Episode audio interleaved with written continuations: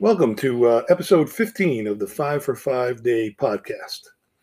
The idea behind Five for Five Day is to examine each day, each 24 hour period, with a focus on the five distinct aspects of your life. Uh, these five areas are physical, social, emotional, intellectual, and spiritual. The idea is kind of simple address each one of those categories in a meaningful way each day, and the chances are that that would become a pretty good day.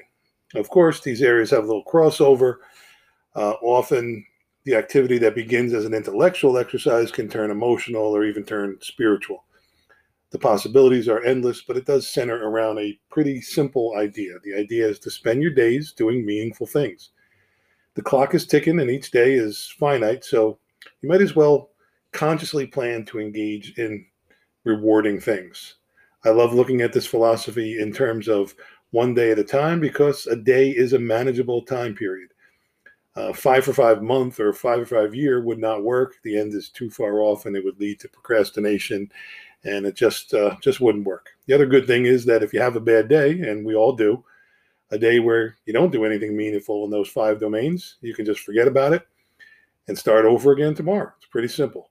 Tomorrow is a new clean page in the notebook, and everyone can make some decisions right now to make today a better day we can all accept responsibility for today. So let's going let's get going with today's podcast. Uh, today's a special one for me, so I'm gonna get just get, jump right into it. Start off with a question. Do you remember that when you were younger and you used to have favorites?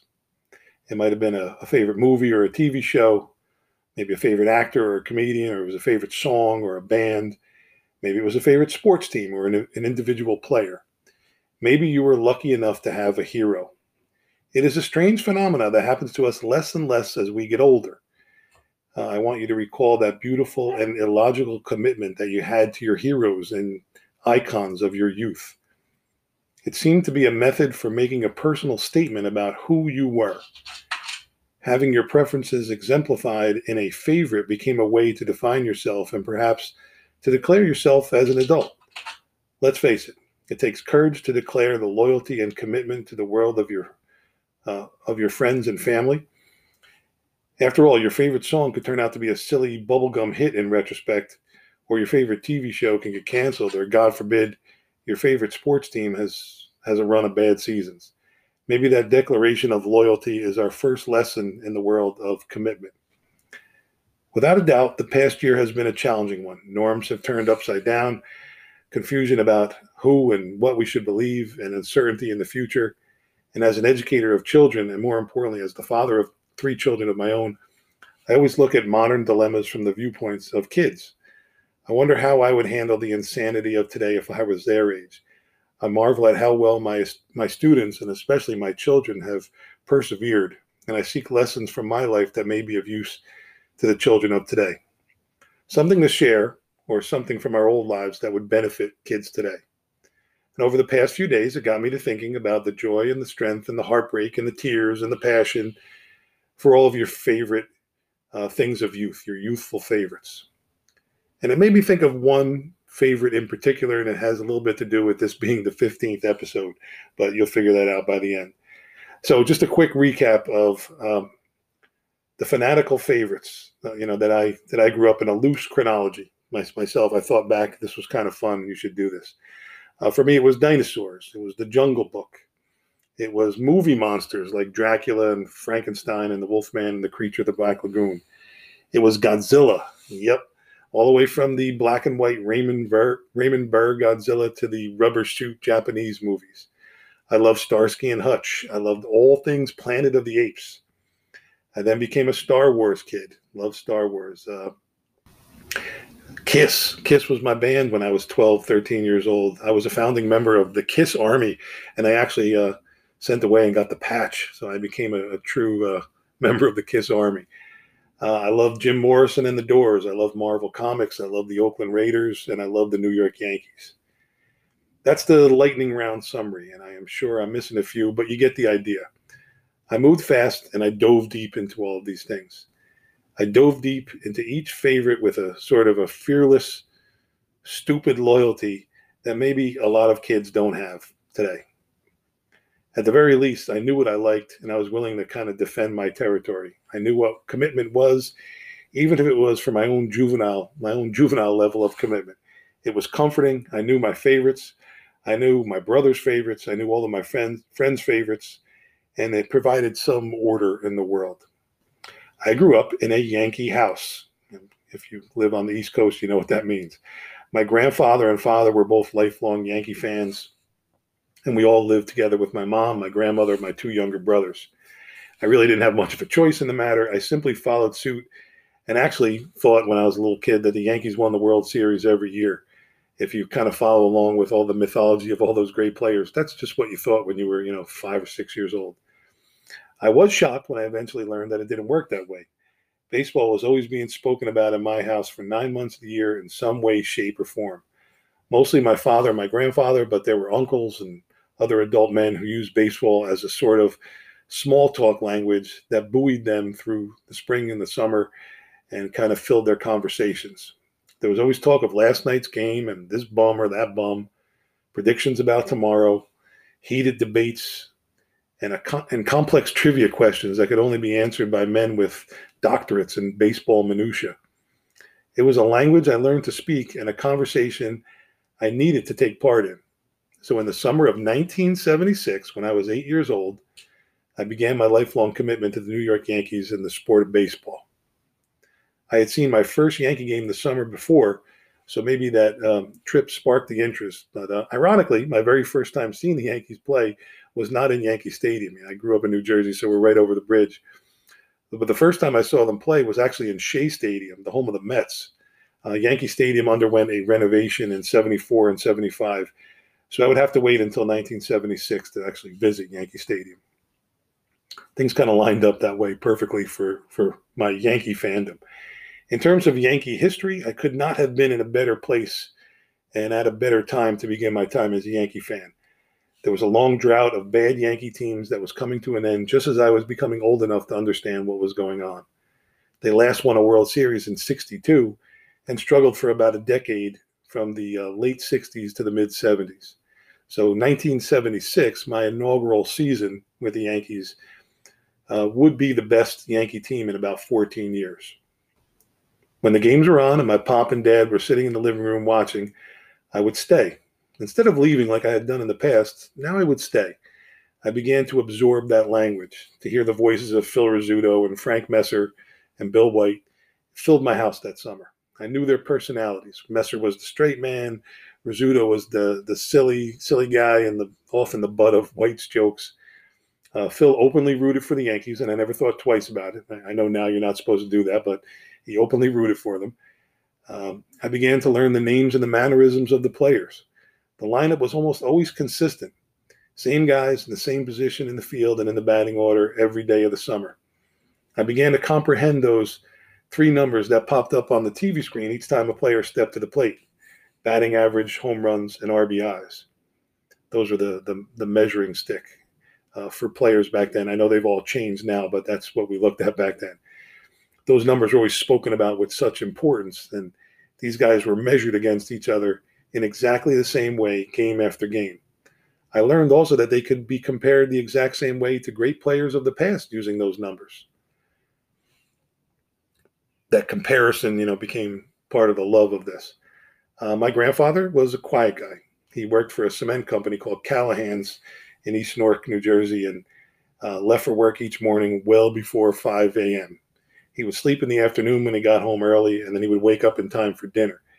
So I didn't see him much. Lived in the same house as me, but you know he was he was working, he was home, he was sleeping, he ate dinner, he went back to bed. But there was a small miracle that happened that summer. Each day when my my grandfather would read the paper, he kind of knew I was interested in the Yankees, and he would make sure to inform me when the next Yankee game would come on. We would talk time, channel, opponent, started to add some starting pitcher, pitchers in the conversation. He then showed me how to read the standing and those statistics that were printed in the paper every day. And it was the first time in my life that he was not talking to me like a child. He was talking to me the way the men on the block talk to each other via the dialect of baseball. He would complain about dumb mistakes by players. Uh, he did so much. He didn't so much as have favorite players, but just ones that he complained about the most. Uh, his favorite ones, I guess, were the ones that screwed up the least. Uh, the same thing began to happen with my father. Baseball conversations began to bridge from adults talking at me to adults talking to me. My dad would quiz me, he tested me, he included me in on those baseball debates.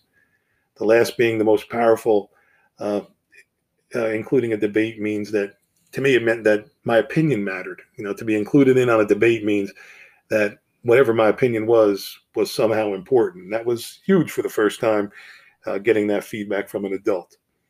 And I'm willing to bet that most people do not remember the first time in their lives when someone honestly recognized their opinion as meaningful and respected. But for me, it was the summer of 1976. And baseball had granted me admission to that club that I was not a member of previously. And I ate it up. I read the newspaper articles. I started collecting baseball cards, memorizing the stats and the stories on the back of each. I watched as many innings as I could it really helped that I was blessed with a, a quality Yankee team to root for. And uh, it was only natural that my favorite player would emerge. And during that year, there was never really much of a debate. For me, it was the Yankee catcher, Thurman Munson. Uh, Thurman had been in the league since 69. He was a, uh, a late season call up in 69. And I was only two years old that summer, so I don't have any firsthand knowledge of him until the 76 season. But from all I've read, he was kind of a, tough and cocky right from the start. He earned the starting catching position for the Yankees the, the following season in 1970, and he was actually named Rookie of the Year. He had a 302 batting average with 137 hits, with 25 doubles, six homers, and 53 RBIs. And if you're not a baseball person, those numbers don't mean anything to you. But uh, that was a pretty good rookie season. Uh, but uh, and they're probably not on par with players of today's era, but the game was different back then. Uh, so like those kind of numbers offensively were, were pretty good. The area that Thurman truly excelled was behind the plate and the intangibles of, of being a leader on the team. He was a fantastic defensive player. Uh, that rookie season, he only made eight errors in 125 games behind the plate, which is incredible. And uh, more importantly, probably, is that he handled the pitching staff as if he was a veteran of 20 seasons. He called the great game. He rarely let pitchers shake off the signs that he put down, which was uncommon for a rookie. And I would learn later that the arc of Thurman's career would resemble the return of the Yankees to greatness. So in the 70s, they, you know, they, they would improve during his time until 76, 77, 78. At the height of Thurman's career, that would also be the height of, of the Yankees of that decade. His play would improve every year of the 70s, and by 76, the Yankees had become a legitimate contender. Um, I love the stories from some of these guys, and I recall a quote from a teammate and a pitcher, Sparky Lyle, about Munson, which I thought was great. I remember hearing this as a kid, and I saw it recently. He said, Munson's not moody. He is just mean. When you are moody, you are nice sometimes. I really thought that was tremendous. Uh, this guy was my team's catcher. He was our three hitter to, for the uninitiated uh, hitting in the three spot in the order is the, is the traditional in the traditional batting order anyway is where you put your team's best hitter. He was the toughest guy in the field. He was 5'11, 195 pounds, squat, stocky, with that scruffy, insane 70s mustache. His uniform was always dirty, and he wore that catcher's gear like some kind of a samurai. I learned uh, another word that summer. Uh, it was a word that I would hear from announcers, my dad, my grandfather, uh, and the word was clutch. It goes a big way to describe Thurman. Not sure if people even use that word anymore, but Thurman was always described as a clutch performer. The term is enigmatic, and unlike most skills in baseball, it's unable to be measured in numbers and statistics. There were always other players in the league that had uh, better numbers than Thurman Munson, even on the team, even on the Yankees. Graig Nettles always hit more home runs. Mickey Rivers always stole, stole more bases or had a higher batting average. But it was kind of undisputed that there was nobody as clutch as Thurman Munson. It meant that he did things when they mattered. He blocked a pitch in the dirt with a man on third in a close game. He would get a big hit late in the game. He'd throw out a runner who was trying to steal to end a rally. Heck, he even had 14 stolen bases in 1976 as a catcher. and uh, that's that's pretty incredible. And there was nobody better at blocking the plate on a on a close play at the plate when he was behind there, and it earned him the nickname the Wall. Uh, it seemed like every time the Yankees needed a big play that summer, Thurman would come through. So, watching hundreds of hours of games on WPIX, Channel 11, growing up in Harrison, reading the newspaper with my grandfather, debating players and history and strategy with my dad, inspired to be a player of the sport that I ventured, uh, you know, I, I, actually ventured to the trestle at the end of my block. We had a train station at the end of my block where the older boys would play uh, fast pitch stickball. And, you know, I, I, I, ventured out and started to play with those kids that were, you know, 15 and 16 years old. And uh, I, I was beginning this lifelong love of baseball, all while the Yankees were gifting me with this miracle season in my very first year of serious fandom. Uh, the Yankees won the East that year. Uh, they were good all summer. They faced the Kansas City Royals in the ALCS. The Royals were loaded with great players like Frank White, Hal McRae, John Mayberry. Uh, Mayberry, I could probably name that whole starting lineup too, because they there was a, they were always consistent back then. But their best player, without a doubt, was this guy named George Brett, who played third base. Uh, he was kind of the uh, the royal version of um, of Thurman Munson, if you will. Uh, this rivalry will become a great one over the next five years. And this first series that I watched, my first postseason series, could not have been more exciting. The ALCS was a, a five game series back then. And the Yankees won one game, and then both teams traded wins until the deciding game. So it went Yankees, Royals, Yankees, Royals until we got to a game five. Uh, game five was uh, tense, obviously. I remember, I recall Thurman getting a real big hit early in the game, maybe the third inning uh, to tie it at three apiece. And then the Yankees actually had a, um, a three run lead in the eighth when George Brett stepped to the plate and hit a three run homer to tie it. It was like, uh, you know, all, all, the air went out of the room. It was unbelievable. So we went into the bottom of the ninth with the, with the Royals, and they brought in a pitcher named Mark Littell, who was one of their best relievers, to face uh, Yankee first baseman who was leading off the inning, Chris Chambliss. It was October of my incredible first season as a Yankee fan and a Munson fan, and I knew the Yankee lore. I had learned of Ruth and Gehrig and DiMaggio and Mantle and Ford and Berra, and I knew how many times they were champions. And I guess, like I said before, I just assumed that the Yankees won the World Series every year. But at this point, after the Brett home run, I have to admit I was a little terrified. I thought, oh God, it's going to be my first year as a Yankee fan, and uh, they're not going to win. Uh, but then, almost as if it was a movie script, uh, Chris Chambliss goes on to hit one of the most, one of the two of the most dramatic postseason home runs that I've ever seen to this day, which you know is a lot. I've watched 46 years of baseball. Uh, the other one for me is Kirk Gibson's home run uh, for the Dodgers in 1989. But this was my my first taste of a dramatic, game-ending postseason home run. And I could still see this the swing if I close my eyes the way Chambliss swung what looked to me, he always swung what looked like it was a heavy bat, and he kind of didn't control it too well. That's what the swing looked like to me. It would always wrap around his shoulders on the follow through. Uh, the ball sailed over the right center field fence, and Yankee Stadium went absolutely insane.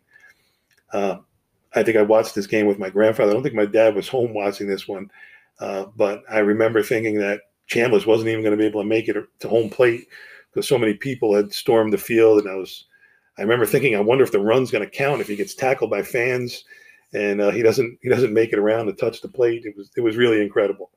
I was 100% hooked. I was invested, and my investment paid off. Pardon the pun, royally. I was emotionally attached to this team, and I would be for the rest of my life. My favorite player would not win a World Series that year. The Yankees would be swept by the hated Cincinnati Reds and their great catcher, Johnny Bench. God, how I hated those Bench Munson comparisons. Thurman could not compete with the bench numbers, and I knew that deep down, but it did not matter, as I would defend Thurman to anyone who cared to listen. Thurman hit 529 in that World Series with nine hits, which was the most by any player in that series. And uh, I will note it was one more hit than Bench got. Uh, the Yankee offense never got going. They only scored, uh, I think, like six or seven runs in the whole four games, and I was stunned. The Yankees were swept four games to none, and the height and depth of emotion that I, I had experienced that summer was exhilarating. You know, we went from the the peak of Chambliss's home run to the depths of the uh, of the of the sweep, but I had become 100% invested, and this allowed me to revel in those victories and suffer through those defeats as if I played each game myself. I assumed the lesson I learned that it was better to care, better to choose, and better to commit, better to have a favorite. The Thurman Munson led Yankees did not disappoint me over the next two seasons. They added some stars like Reggie Jackson and Rich Gossage and Catfish, Catfish Hunter through free agency. They brought up a couple of great young players like Ron Guidry and got Willie Randolph in a trade, another young guy. Uh, and they had a one game playoff uh, game against the Red Sox the next year with the Bucky Dent home run. And then they beat the Dodgers two years in a row in, to uh, become back to back world champions. A young fan could not have asked for more in the first four years of rooting for a team. Unfortunately, there was one more low to go with all of the highs. This time it would be a tra- tragedy that had not been seen before in Yankee history since the famous Lou Gehrig farewell speech. And it had to do with Thurman. Uh, Thurman was a family man, a man whose family lived in, o- in Ohio. He was an Ohio guy, uh, lived near the Canton area. So, in order to spend more time with his wife and his three children, I think he had two girls and a boy, he, uh, he actually took pilot lessons and bought his own plane so he could fly in and out of New York back to uh, back to Ohio on off days and you know things like that. On the afternoon of August 2nd, 1979, Thurman was in Ohio and he was practicing takeoffs and landings with his Cessna airplane. on the fourth landing, he lost control and uh, he failed to reach the, the runway. The tip of his wing clipped a tree and he kind of nosedived into the ground. And uh, Thurman died when the plane burst into flames. He didn't die in impact, I believe. You know, cause of death was actually asphyxiation. Um, I remember that summer. I was at my friend Anthony's house that afternoon when his older sister came into the room and asked us if we had heard that the catcher from one of the New York baseball teams had died in a plane crash. And my first reaction, I remember vividly, was John Stearns.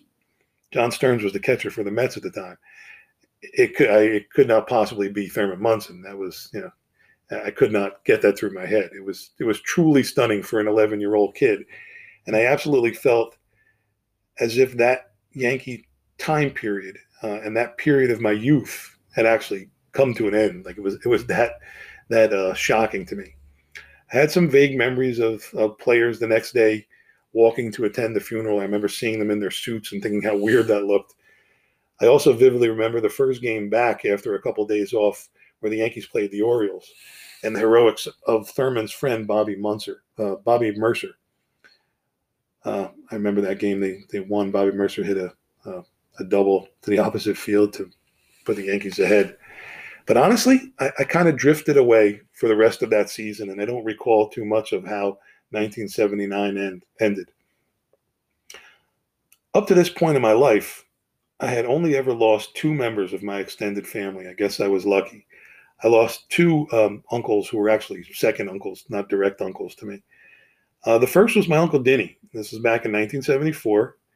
Uh, Denny Rogan is actually Joe Rogan's grandfather on his father's side. And yes, the Joe Rogan of Fear Factor, UFC, and podcast fame. Joe and I actually were born, uh, we, we were buddies when we were younger. Uh, we were born six days apart, and our parents were very, very close. Our fathers were best men in each other's wedding, and um, our moms were were best friends back then. Uh, I did not know my uncle Denny very well, but I do remember his passing because I had never experienced the, the death of a family member before. He lived across the street from me. Uh, the second death was my another uncle, my uncle Sal, two years later in 1976. I was a bit closer to him, but again, it was extended family, and I was I was very young. Uh, Thurman was the first young man, the, the young guy, like similar to the age of my father, that I had ever seen pass. A man in the prime of his life, I'll bet nearing the back nine of his baseball career. Uh, you know, he, was he was young in, in regular terms, but you know, baseball you back then, thirty was old, so uh, he was he was nearing the end of his baseball career, and part of me is very glad that I, I never got to see the inevitable decline of his skills as a player that he left before that. Uh, it would have killed me to see him play for another team if the Yankees did not re-sign him. Uh, you know, I couldn't bear to see him in another uniform, and it sort of became that uh, live fast, die young thing, in which he will forever be 30 years old, 5'11", 195, 195 pound mustache tough guy with the orange chest protector and the snarl on his face. That's how he'll always be remembered for me. Uh, I wore the number 15 whenever I could for the rest of my life. I actually saved this topic for this podcast because this is podcast number 15 of the five for five day podcast. I'm, I'm very superstitious, I guess, about having that favorite number. Uh, much like having a, a, a, favorite like this podcast began, uh, that I have with this favorite number, it was all because of Thurman. Uh, I'll even admit uh, my son Jake's middle name is Thurman. I would like to personally thank my wife Joette for allowing that to happen, uh, to allowing me to choose Jake's middle name. I, I, always thought it would be cool to to name someone after Thurman. Um, but the sadness of the loss eventually turned to pride. You know, I guess pride in the fact that I had picked a great player to be my all-time favorite. I always smile when I go to Yankee Stadium nowadays, and I still see people, you know, 30 years later, wearing their, their number 15 jerseys. I learned at a young age that it was okay to get emotionally invested, to be committed, to choose a favorite, something or someone to stick with forever. It's good to care. It's good to give up a little bit of yourself to something that's a little bit bigger than you that you don't have much control over. Unfortunately, you don't get many chances to do it. My love of baseball and the Yankees and Thurman have created so much joy, so many opportunities from my first adult conversations with the two most important older men in my life, my dad and my grandfather, to hundreds of conversations with my other Yankee fan friends, Paul and Chuck and Pete, uh, to playing baseball and then eventually becoming a high school baseball coach, and then to coaching my three children and sharing baseball memories with them. I probably have watched and talked more baseball with my wife Joette than any other person on earth. So uh, I thank her for that. So stay loyal, my friends saying yes is so much more powerful than saying no.